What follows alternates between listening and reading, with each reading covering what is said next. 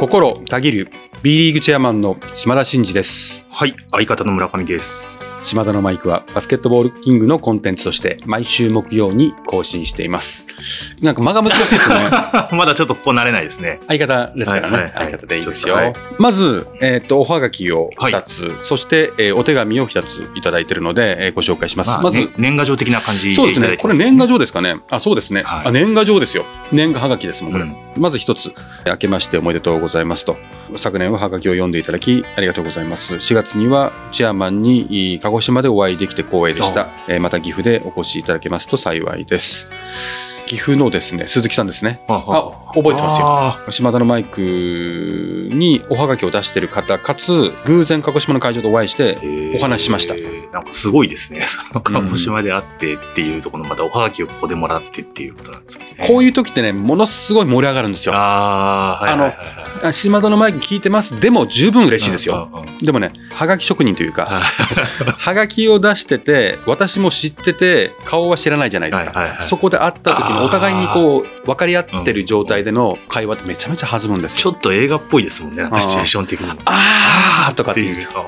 まあまあ私だけですけど、ね、相手はあーないですけど、はい、まあ、そんな感じで、はい、ありがとうございました。覚えてます、はい。そしてもう一つ、これはペンネームが海辺の街の人ということなんですけども、これはナイナーズのファンなんですが、はい、島田のマイク毎週楽しく聞いています。島田さん、今年もぜひ仙台の会場、そして八木山ベニーランドへいらしてください。そしてステッカーを会場でいただけたら最高ですということで、ちなみに私はソルジャー推しですと。ああ、片岡選手。片岡選手のファンみたいですね。いや、行きたいんですよ。うんうん、私もね、有言実行派なんで、はい、この番組の中でかなり力を入れて、はい、八木山ベニーランドの話はしてるんで、しましたね、ちょいちょい頭の中ではよぎるんですよ。はいはい、行かなきゃって、うんうん。で、たまに、ふと YouTube とか見るんですよ。はい、八木山ベニーランドの YouTube を見るんですか？あ、そうそうそう。いや、そんな普通に言われても。八木山ベニーランドの YouTube 見ると、はい、ちゃんと音楽付きで、ものすごい、本当にね、うん、自分が子供の頃に行ったことがあるような、うん、そういう感じなんですよ。置いてある遊具っていうんですか、遊具が、はい、キノコとかスーパーマリオ的なキノコみたいなのが、はいはいはい、その辺にこう置いてあったりとかして、はいはいはい、今じゃ絶対ないじゃないですか。あ、もう見ないですね。それが椅子になったりするんですよ。あ、なるほど。座りたいキノコに座りたいと思っててなるほど、はい、なんで必ず行きますから、はい、絶対行きますから。じゃあキノコにちょっと座ってきてください。キノコに座ります、ね、はい。そしてですね、おはがきではなくてお手紙ですね、これは、はい、お礼のメッセージです。ご報告が遅くなりましたが2022年12月13日に第1が誕生しましたと、うん、元気な女の子ですと。覚えていますでしょうか？昨シーズンで FE 名古屋と仙台 89ers のプレーオフファイナルが名古屋で行われた時に、うんはいはい、そこでお会いして私が暗算祈願をしたんですね、うん、でさらに著書にたまたま本も持ってらっしゃったんですよ。でそこに暗算祈願の手書きでメッセージも書いてあるんですよ。そして無事に誕生したということで、まあ、予定日は12月の27ということだったんですが、まあ、早く誕生したんですがちょっと遅れましたが、一応お礼ですということでお手紙をいただきました。嬉しいですね。嬉しいです。おめでとうございます。おめでとうございます。女の子ね、可愛いですよね。女の子はねすごくなんかこう思い出深いですよね。確かにそういうエピソードがあってね、うん、もうちょっとエピソードがありますね。子供はさやちゃんと名付けました。子供がバスケ好きになるようにステッカーを子供のおもちゃに貼りますのでステッカーをいただけます。もうこういうことをやるとちょっとプレッシャー感じてしまうんでごめんなさい、島田のマイクのステッカーあんまりバスケ感ないですけど全然バスケ好きになるというようなちょっと絵面ではないですけど大丈夫ですかね？大丈夫だと思います。はい、じゃあちょっとお子さんのおもちゃはこれから増えていくんでちょっと多めに買ってもらっていいですか？そうですね。なんかちょっとごめんなさい、商店の座布団多めにみたいな感じになってますけど、はい、ちょっといつもより多めに送っていただけるとありがたいです、はい、じゃあさえちゃんのおもちゃに至るところに島田のマイクステッカーが貼っていただけるとありがとうございます。はい、ありがとうございます。はい、ということでですね、今日は終了したばかりのオールスターの、まあ、裏情報というか、はい、かなり深いネタを披露したいなというふうに思っておりますので、楽しみですね。楽しみにしたいと思います、はいはい。それでは島田のマイクスタートです。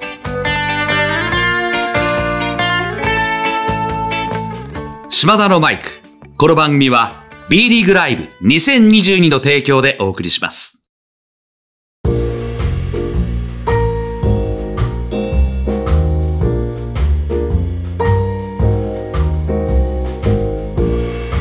はい、ではですね、今日は.st B リーグオールスターゲーム2023 in 水戸についてたっぷりお話をしたいなと、この後ちょっとオールスターというふうに言い換えていきたいと思いますけども、アタシトリア様本当にありがとうございました。まずですね、このオールスターゲームは3年ぶりということで、北海道の札幌開催以来ということなんですね。結構初めて尽くしなんですよ。そうか、初めて久しぶり尽くし、はいはいはいはい、まず久しぶりだっていうのはまあ3年ぶりですね、はい、で初めてだっていうのは2年前の本来開催される予定であった水戸から 2days を開催しようと思ってたんですが、はい、まあこうやって中止になって今回なんで、実は初めてなんですよ。あー、なるほどですね。ですからもう1 day でわっとこう凝縮してるオールスターから2日間に分けてやるっていうことの最初だったんで、はい、かつユースとかね、アジアオールスターズと、ライジングスターズとか、まあそういうなんだろう、今までなかったゲームとか、あとまあ水戸はコンパクトシティなんで、はいはい、いろんなところでこうイベントを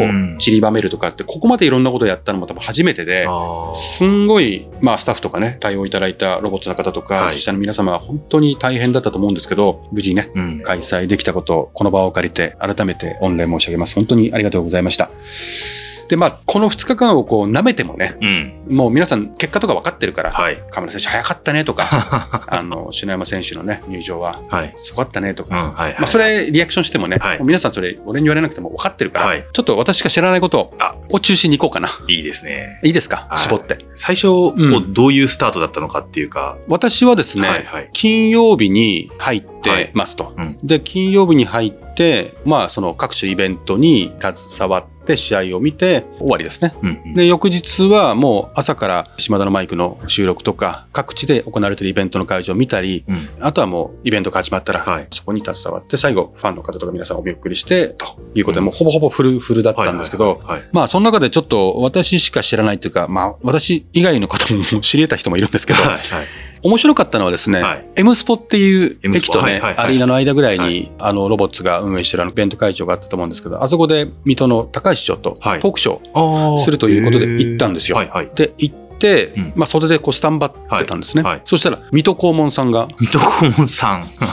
門さんがっていうのもなんて、はい、ご一行様が遠くから来たんですよ、はい、本当にいらっしゃるんですね。本当にいるんですよちゃんとしてるんですね格好とか ねで遠くから歩いてきて、はい、で市長が黄門さんですってご紹介いただいたんでどうもですって、はい、周りに結構お客さんもいたんですけどはい、はい、なんか名刺交換するっていう水戸黄門さん名刺お持ちなんですね。そう、水戸黄門さんと名刺交換するという、はい、貴重な経験ですね。貴重な経験をさせていただいて、はい、そして出番ですということで声がかかったんですね、はい、ステージをちょっと振り向いてみたんですよ、うんうん、ステージなんですかね、バスみたいなステージをありますね。こちらのところにこう、はいはい、バーンと LED みたいなビジョンがあって、はいはい、で呼ばれて上がろうとした時にちょっと事故が起こりました、はいはいはい、そのですね LED に私の宣材写真と私の紹介があったんですね、はい、まあ、一応私島田真二じゃないですか。一応っていうかそうですね、おそらく、はい、おそらくそれが島田ジョージってなってたんですよ。あ、ジョージB リーグチェアマンの島田ジョージってなってたんです。でそれもうステージに立つ前に袖から上がっていくとき見えちゃったんですよ。ああ、なるほど。どうぞってなってこれどうしようかなと思って、で市長と一緒に上がるんならまだしも、まず私がピンで上がるんですよ。ああ、そういう流れだったんですね。でどうもです、はい、でその後市長を迎えしますって感じで、はいはい、私がちょっとピンで少しこう挨拶する機会がたまたまあったもんですから、はいはい、もうどうしてもエンタメ心がね、うん、先に来ちゃうんですよ私。それはもう怒りよりも美味しいっていう方が来ちゃうんですね。美味しいって思っちゃう普通ってさそれなりのポジションの人たちってさ、うん、そういうことがあると怒るじゃないですか、はい、逆こういうこと言うとなんかいろんなことでわざと間違えて人が出てきそうで怖いけど、じゃあもう遠くに見えた瞬間にあれこれ美味しいってちょっとやっぱこういうこともまあ一つ経験しておいた方がいいかなっていうふうに思いましてですね、まあ、上がった瞬間に大変申し訳ないです私山本譲二でございませんっていう、山本譲二さんの譲二だったんですね。ああ、なるほど。道のく一人旅じゃないんです、うん、みたいな、思いのほか受けなくてですねまあまず一つは山本譲二が伝わってないっていうこと、はいはいはいはい、どこが間違ってるのかよく分かってない。そうですよね、うん、だから B リーグの島田さんは分かってるけど、うん、B リーグの島田真二までは皆さん知らないんで、そうかそもそもそこに気づいてないから、うん、なんかねパワーがなかったんですね。ああ、なるほどね、うん、だからまあ触れなくてもよかったかなっていうふうに思いますけど、うん、まあ、そういう事故があったと。なるほど。でただ、まあ、その後市長にも団長に上がっていただいても対談したんですけど、いやでもね改めて、まあ、ずっとお付き合い2年前からその中止の判断をするのも水戸市長と携帯でやり取りして直接ダイレクトに事務方の人と通さない直接電話したんですよ。後にも先にもそれが最後ですけどどうしますかと、まあ、そんなやり取りを実は2人でした経緯があったんで、まあ、そんな感じだったんですっていう裏話をしながら、うん、ただ本当に水戸の高橋市長は水戸を盛り上げるためにスポーツコンテンツの重要性、はい、ホーリーホックももちろんあって、うんはいはい、とロボッツを盛り上げて、うん、街をこう活気づかせるっていうことを本当に思ってて、うん、かつ愛情を持って、うん、で途中からロボッツの西村社長もちょっと私が呼び込んで登壇していただいたんですけども、はいはいはい、西村社長って本当に今集客頑張ってて、はいはい、SNS とかでも試合前とかに今3000人ぐらいなんでまだ足りませんお願いしますみたいなことをつぶやくんですよ、はいはい、でつぶやいた後に市長とかそれ絡んでくれるんですよね。ということで、明日できれば皆さんお願いします、はいはい、そのぐらい本気でもう一緒になって、ね、一緒になってロボッツを盛り上げようという愛情の強い市長で、はいはい、まあその熱量がもう満ち満ちてましたね。そのステージ上でのトークもいやすごいなと。で西村社長もものすごい熱量のある方で、はい、あれだけの熱量のある市長がいるからやっぱロボッツは強いなって改めて思いましたね。熱量の高い方同士がこうタッグを組んで、じゃあ水戸とスポーツを盛り上げてる感じなんですね。そうですね。あとですね、はい、面白いか面白くないかは別として、はい、やっぱこうオールスターならではだなって。私も当然試合会場って普段行くじゃないですか、はいはい、でもやっぱピリピリしてるわけですよ当然、うんうんうん、てかピリピリしてるので私もそんなそばに行かないし、うん、レギュラーシーズンのゲーム、うん、そのロッカーの近くなんか行かないし、はいはいはい、行ってすれ違ったとしても会釈するぐらい で、まあそうですよね、どっちに肩入れするみたいなことも含めて、うん、結構ナーバスに私振る舞う方なんで、はい、でもやっぱもうお祭りじゃないですか、はい、その裏動線とか行くと選手たちわちゃわちゃしてるわけですよ。あ、なるほど。でみんな仲いい選手とこう絡んでたりとか、うん、わちゃわちゃわちゃわちゃしてるんで、まあ、わちゃわちゃしてると私もついついわちゃわちゃしたくなるタイプじゃないですか。タイプなんですかね。だからそういうわちゃわちゃには結構入っていて、はい、どうしても混じりたくなるわけですね。混ざりたいなって、混ざりたいなというか、もしよろしければというかちょっと混ぜていただいてもよろしいですかねっていう感じで、ちょっと年長者がつるっと入っていくわけですね。そうそうそうそう、はいはい、そういう時にやっぱこうある程度皆さんの受け入れ体制がないと、うん、あれだから、うん、でもね本当のことですね、選手たちと私はいっぱい喋りたいし、うん、それなりに情報は持ってるから、はい、本当は喋りたいんですよ、うん、普段から、はい、でも、まあ、そうやってこう会うとみんなで話、例えば並里選手なんかこうパッとどこって沖縄から群馬来て、はい、慣れたとか、はい、調子はどうとかって言って、こんな話をしたりとか、はい、会うと選手にどうなら行ってって、だいぶ環境変わったけどだいぶ慣れたのとかいう話だったりとか、はい、まあ、たまたま私が車で移動してる時にホテルから出てきた背の高い人がいて、わっと思ったらシェファー選手 でシェファーだいぶ背高いですね、うん、まあまあ背が高いじゃ表現できないですね普通に歩いてる人ではないですよ ね、 そうですよね、もう誰が見ても分かるってこういてですね、で私がちょうど信号待ちをしてるシェファー選手の隣で車で信号待ち私もしたんで、もうすごいニアミスだったんですよ、はいはい、で私はもちろん気づくじゃないですか、はいはい、で私眼鏡してて、うん、マスクもしてるから普通に考えたらそんなに興味なかったら気づきもしないしわからないんですよ。で私がこう見てたらシェーファー選手が気がついたようなリアクションしたんですよ、はいはい、あ、すごいなこの状態のなんか女性で言ったらもうノーメイクですみたいな感じになってるわけですよ、はいはいはい、それで気づいたリアクションしたから、お、すごい気づいたっつって、どうもっつって言って、向こうもどうもですって感じ でその後にそのわちゃわちゃの中にいたんですよ、はいはいはいはい、よく気がついたねさっきって言ったのね、うん、えなんですかみたいな勘違い、一方的なあれだった、ね、さっきさ、ホテルの前のさ交差点でさ会ってさ、反応しきれてさ、すごいなって言ってたんだよ俺は、うんうん、あ、島さんだったんですかみたいなえ、誰に言ってたの、あ、なんとなく手振ってくれたんで、でも手そっちから振ってないかとかいうなんか、まあ、どっちでもいい会話をさせてもらったりとかですねまあまあ恥ずかしいですね、それでも結構まあまあ恥ずかしいだってさ、その時にはもうわちゃわちゃしてる人がどんどん集まってきて、はいはい、選手が10人ぐらいいたから、はい、この会話を2人で分かり合えない状況を分かり合えるようになんとか努力した3分ぐらいみんな棒立ちですからね何言ってんだろうっていう感じなんですね。その話もよくねっていう感じでしたから今日は、うん、そんなこんなで、はいはい、藤井選手この番組でも、はい、もう半レギュラー的な、はいはい、ラブコールを割と送ってますから、ね、よく出る選手の名前ランキングでは常に上位にいる、はい、優馬選手、はい、彼も人気ありますね。あ、今回会場にいて思うけどね、はい、人気あるねやっぱりね。彼がもう絡んできましてですね、はいはいはい、もうちょっとギャラ上げてくれてもいいんじゃないですか、うんギャラ上げてくれてもいいんじゃないですか。いいんじゃないですか。もうちょっと上げてもらったら嬉しいなっていう、おにゃおにゃおにゃってこの、ああいうのがね、うんうんうん、いいんじゃないですか。甘い上手で、あ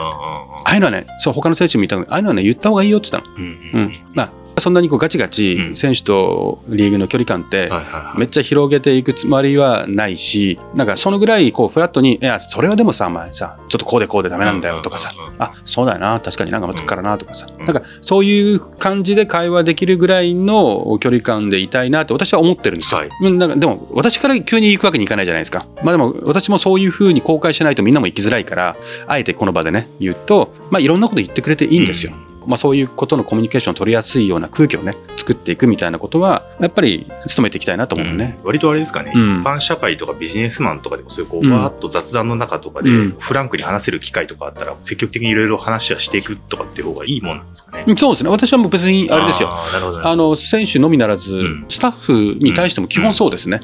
なるべくそういう風な空気は作りたいなとは思って、うんうん、まあ、風通しの良さとかやってますね、うん、まあ、もちろん節度を持ってっていうのはありつつも、はいはいはい、私はだいぶそのキャラ壊してると思いますけどね、うんうん、こういう番組も含めてやっぱチェアマンってこうみんなうってなるんですよやっぱり、うん、サッカーもそうだと思いますし、うんうん、B の私もそうですけど、うん、そうなるんですよ、うんうん、だからこっちがそれなりに柔らかオーラを出さないとやっぱ来ないんですよね、うんうん、まあ、でも言いたいこととか伝えたいこととかあるときにこう割とさらっとそう少し触れられるっていうのはまあいいチャンスですよね、うん、そうそうそう、だからそういう意味ではこうなんかみんなが辛すぎないね、はいはいはい、そんなリーグにしていきたいなとは思って、藤井祐馬選手の名誉のためにも、はいはい、まず甘え上手なのはまあありだよなっていうことと、まあ、そういうのを言ってくるっていうのは大事で、そういう言える関係でいたいなっていうのは思いますね、はい、まあ、そんなことで裏動線に行くとちょこちょこわちゃわちゃ話せて楽しかったですっていうのと、あれ篠山選手とかが目立つ感じで出てきたじゃないですか、うんうん、あんなの見てってご覧になってたんですか。見てますよ、目の前でびっくりしましたよ私も知らないんです。あ、そうこれ多分聞いてる人たちはなんかこういうリーグとしてなんかこう演出に関わってるから、うん、ああいうことは事前に私が知ってたのではないかというふうに思うこともないと思うけど、はいはいはい、聞かれればそう思うと思うんですよ、はいはい、でも知らなかったんです私は、うん、じゃあもう全然こっそりと自分で準備して、まあ、いろんな人たち巻き込んでるから、はいはい、当然スタッフの中で現場では分かってる人はいただろうけど、はいはいはいはい、篠山選手がこういうこと企んでますとかっていうのをいちいち別に私に報告してくることもないから、うん、結果知らないんですよ、はいはいはいはい、でもそれでいいと思ってるんですよ、あ、うん、そういう感じで知らぬ間に面白いことやってくれた方がいいし、うんうん、実際今回もいや本当にこう一連いろんなことやってるから裏でそのオールスターゲームが始まるちょい前に選手たちが全部集まって両コーチも集まってスタッフも集まってそこでまあ挨拶というか、まあ、毎回これ恒例だと私初めてなんですよね、うんうん、オールスター初めてだから毎回なんかそういう風にやってたらしいんですよ、はいはい、例えば少しこんな感じにやってよみたいなことをやってたらしいんですけど、私はそういうなんかこういうことをやってよとか一切言わないで、どちらかというと久々のオールスターゲームをやって、初めての 2days でそのイベントも今まで以上に盛りだくさんで選手稼働もすごい多かったんですよね、はいはい、にもかかわらずものすごいこうファンに対して喜んでもらおうとするホスピタリティがすごかったし、うん、試合会場でもみんなね何かこう強制したわけでもないけど盛り上げてくれて本当に感謝ですということで、もう御礼を選手たちに言って、はいはい、まあ、怪我なく終わったらまた後半戦突入するから頑張ろうねっていうことを伝えて、うん、まあ、その時は真面目な話です、うん、で篠山選手も当然いた、うん、まさかその後、うん、わっしょいわっしょいやるとは思わなかったんですよちょっとでもね私に耳打ちして、うん、私はワッショー行きますから、うん、ぐらい言っておいてくれれば、うん、心の準備してたんですけど、うんうんはいはい、もう出てきた時俺がびっくりしましたファンの皆様と一緒、あれはやるな、素晴らしいエンターテイナーですよね。そういうこと篠山先生、もうこれから篠山先生と呼びますよもう篠山選手改め篠山先生って私もノートでも篠山先生って書いてますから、もういいエンターテイナーですよ。あとですね、はい、そういう意味では今の話の流れで言うと過去のオールスターのゲームには私全部見てるんで、はいはい、一番面白かったんじゃないですかね。あ、どうですか。そうですね、まあ、オールスター久しぶりだっていうこともあってなんですかね、うん、オールスターってさじ加減難しいんですよ、難しいですよね、真剣勝負じゃないから、うん、彼ら上手だからアリウープとかなんか外からバンバン打ってとかこう遊び出したら遊べるわけじゃないですか、はい、いくらでもショーチックに見せられるんだけど、ショーチックって第1クォーターぐらいだとね、まあ、それなりに見てられるんだけど長くだんだん飽きてきちゃうじゃないですか。そうでちょっと胃もたれしちゃうって感じありますね。胃もたれしますよね、はいはい、ただそれをなんかあんまりこう強くちゃんとやれよとか、うん、ガツガツやれよっていうのもまたちょっと違うじゃないですか、まあ、そうですよね、うん、だからまあ選手たちの主体性に任せたんですけど、今回は遊ぶところと締めるところの本当に点差も一番いいとこ行ってくれたんじゃないかな、うんうん、あ、なるほど。オールスターみんなすごい自体にこうやっぱりあれですよね、7年目っていうこともあって、うん、空気感も含め、うん、過去出場した選手もいて、まあ、こうなんとなく伝えてる部分とかもあるのかもしれないですよね。そうですね、うん、やっぱりこう一応 MVP の賞金100万円ですからね、うんうん、100万円ってすごいじゃないですか、はい、そうですよね、だからやっぱ徐々にすがれるじゃないですかあれがたまらないですよね。なんかもう狙ってるな、うん、狙いにいってるなみたいな感じですね、見えてくるじゃないですか、うんうん、だからまあそんなのもあるし、その外国籍選手の皆さんもそういう意味ではある程度本気でやってて、うんうん、でまあ富樫選手とか山田選手とかはスピードスター系対決だったりするから、まあなんかおのずとアップテンポになってくれて、うんうんうんうん、結果いい仕上がりになったなっていうふうに思ってて、そこは多分ねファンの皆さんも過去見てる人からすれば一番良かったって言ってくれるんじゃないかな。そういった意味ではその U18 とかのゲーム強度って結構高かったのかなっていう感じもしました、そうなんですよ、この U18 のメンバーにも試合前にサバリーナの練習会場に行って挨拶兼ねてメッセージを伝えたんですけど、もうねさすが U18 ですね、これからゲームするっていうのにこんなにガツガツ練習するのっていうくらいもう練習がガツガチしすぎててもうねそんな感じなんです。そうなんですよ。で私が行ったらパッて挨拶して私はさっとみんな集めてパッて行って言ってたんだけど、あまりにもガツガツしてるからもう私は練習を止めるのがなんか申し訳なくて終わるまで待ってましたもん20分くらい。本気度高くてちょっと入っていけないなっていうところで一人じゃ待とうかな、今この強度の高い状況の練習を止めてしまってもう一回やり直すってのは申し訳ないなと思って、でもうあれですよ、いわゆるどうこう言わなくても強度高くなるのは分かってたけど、改めて、U18 のこういうユースをオールスターでやるのは初めてだっていうことと、やはりこう B ユースができてね数年経って18がねできて日本の B リーグが保有するユースのチームのレベル感って一体どのぐらいなのかっていうことを、注目してるバスケ関係者も多いし、何よりも18歳以下の選手であんなプロと同じすごい演出の中でできるなんてすごいことだから、楽しんでほしいということと、やっぱり君たちはトップ選手はこれから多少見せるようなエンターテインメント的なことをやるけど、あなたたちはまだそこのステージじゃないからとにかくガツガツやろうと。なるほど。本気でやろうという感じで話したんで、そのまま行きましたね。もうちょっとそこまでマジでしたかっていうぐらいマジでやってくれましたね。いわゆるこう花相撲みたいな感じじゃなくて、しっかり行くよっていうのが、選手も伝わってっていう感じで結構引き締まった試合があって、そうですね。やっぱりユース特別枠でもうすでにコールアップされてる選手もいるから、そういう選手もそうだし、ここで活躍してこう見てほしいっていう自分をアピールするってことも含めて、いろんな意味合いで私が言ったからどうこうではなくて、もう結果構造的にもうガツガツするようになってましたね。面白いですね。それも良かった。あとアジアのね、アジアオールスターズと、ライジングスターズの試合もすごく良かったんじゃないですかね。そう思うと非常にこう濃厚な 2days であって、いろんな楽しみ方が盛りだくさんの水戸のオールスターっていうことだったと思うんですけども、いかがでした？最終的に2日間ずらっとこう見てって。やっぱりオールスターっていろいろ議論はあるんですけど、続けてて良かったなというか、良いことだなと、やっぱり大変なんですよね、特に2日間にわたってやるということになると今回の盛りだくさんなこととか、ただイベントやるではなくてその調整とか自治体との連携とか予算とかそのいろんな人たちを巻き込んでいくんで準備含めてものすごいパワーがかかるんですよ、でもそれだけのこう大変な状況を鑑みてもやはり 2days でやることのやっぱ意味はあるなというのは今回感じましたね、なんで 2days やるかってやっぱり一番は本当は 1day にして選手の負荷を減らすとかねできるんですけど、やっぱオールスターっていうのは地域活性化に寄与したい B リーグの一丁目一番地みたいなところなので、今回の水戸だったら全国からの多くの人たちが訪れて飲食して、で宿泊して、要は経済効果にも貢献するわけじゃないですか。1日だったら日帰りしてしまう人もいるしさ、だから2日間でやることでいろんな意味でこう地域にこう貢献するっていうことはしやすいスキームだなっていうのは分かったんで、来年の沖縄オールスターに向けてまだまだねこれからブラッシュアップしなきゃいけないところはありますけど、いいイベントに育て上げていきたいなというふうに思いますね、さあここでタイムアウト。この間にお時間をいただき、島田のマイクをお聞きの皆さんには B リーグライブ2022についてお伝えしたい。 B リーグを愛するあなたへ、今シーズンの B をさらに楽しむための必須サービス、リーグ公認ファンタジースポーツゲーム B リーグライブ2022。夢のチームの GM となって実在の B1、B2 所属選手をドラフトし、現実の選手スタッツで勝敗を競う、まさに B リーグ好きのためのシミュレーションゲームです。一人から遊べて難しい操作は一切不要。遊べばゲームデイがさらに待ち遠しくなる。あなたの B リーグをもっと楽しく。詳しくは B ライブで検索。タイムアウトが明けます。引き続き島田のマイクをお楽しみください。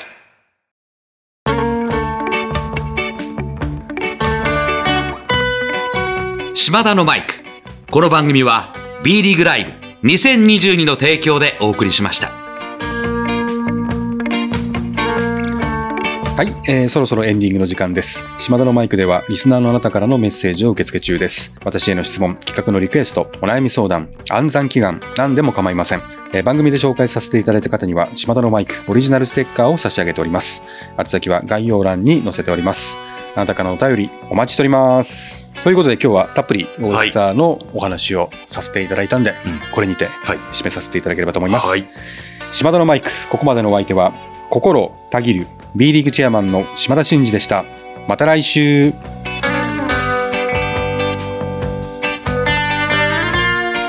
お聞きいただいたコンテンツは制作バスケットボールキング、制作協力 B リーグ、配信日本放送でお届けしました。